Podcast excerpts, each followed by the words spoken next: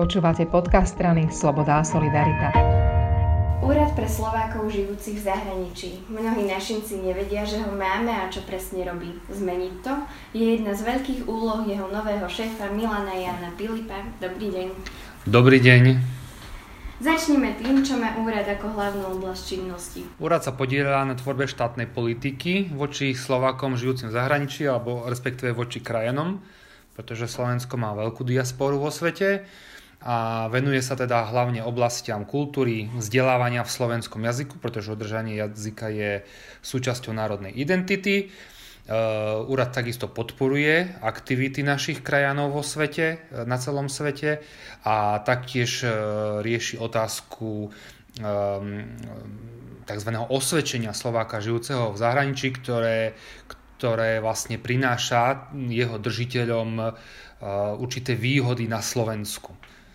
Ono, hlavným cieľom teda úradu je, aby tí krajania si e, držali svoju národnú identitu, lebo skrze nej si budú e, držať vzťah k Slovensku a tým pádom e, aj Slovensko, tým, že bude mať podchytenú svoju diasporu, tak ako aj iné krajiny to majú, môže v podstate nielen, že ono pomáhať im, krajanom, ale vlastne uh, chceme nastaviť tú štátnu politiku tak, aby aj Slovensko malo z toho niečo, teda aby aj krajania, ktorí chcú, a je ich veľa, mohli pomáhať Slovensku. Koľko je vlastne dnes aktuálne Slovákov žijúcich v zahraničí, teda takých, ktorí sa fakt k Slovensku hlásia? To presne e, nevieme a ani nikdy vedieť nebudeme, a, ale ak si pozriete aj stránku úradu, tak tam nájdete dva stĺpce. Jeden stĺpec sú oficiálne odhady jednotlivých krajín a dru, druhý stĺpec sú reálne odhady e, našich krajanov a našich zastupiteľských úradov.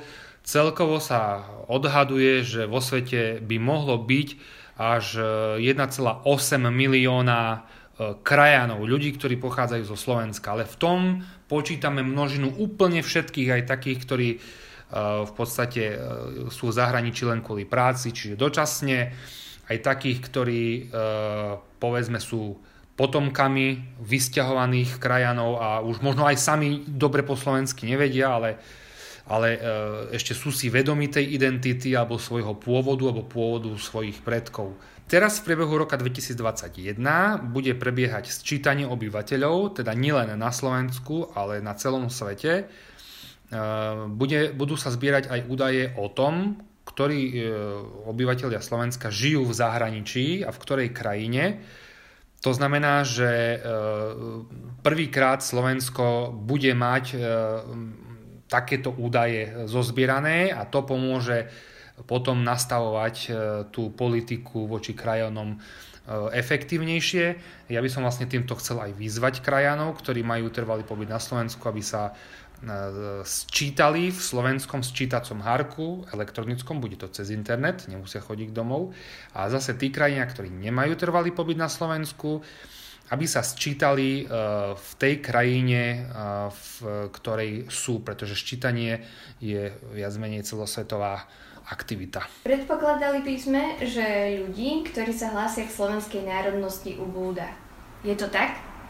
A mali by sme to chcieť zmeniť? Asi každá krajina by mala mať e, ako jedným zo svojich e, záujmov, ktorý by mala naplňať e, udržiavanie diaspory a áno, e, sú komunity, kde nám ubúda, e, ubúda počet Slovákov alebo krajanov. Bude to teda tým, že sa asimilujú, napríklad hovoríme o Amerike, možno Austrálii, to znamená, že už sú potomkovia ľudí, ktorí odišli zo Slovenska, nie, všetci už si udržiavajú slovenský jazyk, nie všetci si už tým pádom udržiavajú tú identitu. No druhý, ale veľmi špecifický problém ubúdania je Srbská vojvodina, tam vieme, aká je situácia. E, Srbsko teda žiaľ Bohu je na tom ekonomicky horšie ako my a mm, je tam taký až exodus z tej Vojvodiny. E, sami e, určite mnohí poznáte ľudí, ktorí u nás na Slovensku sú, e, pristahovali sa zo Srbska, pracujú tu, prípadne idú ďalej do Európskej únie, do Nemecka a v podstate sa nám zmenšuje početnosť tej komunity v Srbsku. Kedy si sme hovorili o 60 tisícoch, teraz už môžeme hovoriť 48 tisíc, uvidíme aj ako dopadnú ščítania. Takže áno, a je to problém, pretože hm, udržiavanie tých e, komunít v zahraničí, ako som už povedal, mal by byť, malo by byť v záujme každého štátu. A naopak sú krajiny, kde nám e, počet krajanov rastie, ale to je e, už niečo úplne iné, to je, to je tzv. nová diaspora, to sú ľudia, ktorí v podstate cestujú do zahraničia, hlavne teda do krajín západnej Európy z pracovných dôvodov my sa snažíme tých ľudí udržiavať. Oni sa teda sami združujú, buď teda cez sociálne siete, alebo aj fyzicky. A čo nás veľmi teší, e, zväčšuje sa počet aj tzv. vzdelávacích centier. Totižto v západnej Európe a v zámorí neexistujú slovenské školy, ale existujú tzv. vzdelávacie víkendové centra, kde e, tí, tí ľudia, ktorí tam sa teda presťahovali, buď s deťmi, alebo tam sa im narodili deti, ich dávajú do tých vzdelávacích centier a tie deti fakticky si takým spôsobom udržiavajú e, výučbu, e, slovenský jazyk a majú výučbu v slovenskom jazyku. Málo kto u nás si vie predstaviť, že slovenské občianstvo je pre mnohých lukratívne a žiadané. Je to však tak? A dokonca sa vraj s ním obchoduje. Čo sa týka samotného občianstva Slovenskej republiky, je, myslím asi, že sa zhodneme, že je lukratívne, pretože vďaka tomu, že Slovensko je členom Európskej únie. My ale e, v rámci Úradu pre Slovákov žijúcich v zahraničí e, vydávame taký, taký e, doklad, volá sa to osvedčenie Slováka žijúceho v zahraničí ktorej e, slúži pre tých krajanov, ktorí nemajú občianstvo Slovenskej republiky. A takýto doklad, ak teda si požiadajú, doložia, že teda, že majú pôvod na Slovensku, že majú, alebo že majú predkov slovenskej národnosti, tak s takýmto dokladom potom môžu na Slovensku pracovať bez pracovného povolenia, môžu tu podnikať, môžu tu študovať na vysokej škole a čo je dôležité, môžu sa potom dostať aj k tomu občianstvu, na ktoré sa vlastne pýtate a k tomu občianstvu sa môžu dostať skôr ako iní cudzinci. Bežný cudzinec musí čakať 8 rokov, kým si vôbec môže dať žiadosť, e, kdežto držiteľ takéhoto e, takéhoto osvedčenia Slováka žijúceho v zahraničí už si môže takúto žiadosť podať po troch rokoch. E, sú určité problémy aj v tejto oblasti, ja som tu už aj avizoval, aj verejne na tlačovej besede, je tam totiž to jedna taká podmienka, musí sa doložiť k tej žiadosti svedectvo krajanskej organizácie alebo nejakých alebo krajanov. A toto je problém teda hlavne na Ukrajine a v Srbsku, tam je pochopiteľne najviacej žiadosti z týchto krajín, pretože tie nie sú v Európskej únii. A niektorí teda e, tí, ktorí dávajú tú pečiatku, to svedectvo, častokrát aj nerelevantné, si za to dávajú platiť e, radov niekoľko stoviek eur a s týmto chceme bojovať. Čo je pre vás najväč- najväčšia výzva pre najbližšie obdobie? Taký hlavný cieľ je upgradenúť alebo rozšíriť tú štátnu politiku voči krajanom o nový rozmer, aby si Slovenská republika a štátne orgány a politici, úradníci a všetci, ktorí vlastne vstupujú do kontaktu s krajanmi, uvedomili, že krajania, ktorých máme vo svete, teda tých 1,8 milióna zhruba, sú obrovský potenciál, ktoré Slovensko má a ktorý je teda e, dosť značne nevyužitý.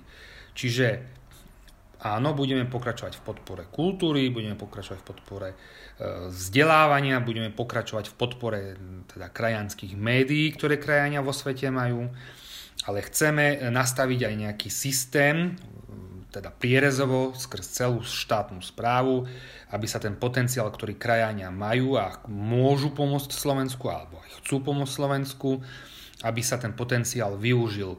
Hovoríme teda väčšinou o krajanoch zo západnej Európy a povedzme z USA a tak ďalej, ktorí sú nejakým spôsobom etablovaní, môžu si to dovoliť, e, lebo sú povedzme nejak postavení v, možno aj spoločensky, politicky, e, niekde vo vede. A aby jednoducho e, svoje znalosti, skúsenosti, znám, známosti povedzme, mohli byť teda ich tieto, tieto znalosti e, mohli byť využité v prospech Slovenska, aby dávali Slovensku svoje know-how aj pre podnikanie, napríklad pre oblasť podnikania.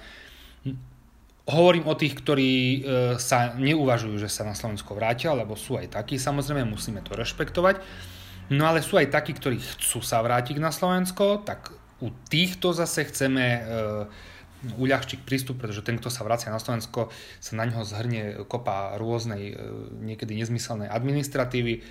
Takže toto je vec, ktorú chceme riešiť vlastne v súčinnosti so štátnou správou. Ďakujem za rozhovor. Ja ďakujem pekne a pozdravujem.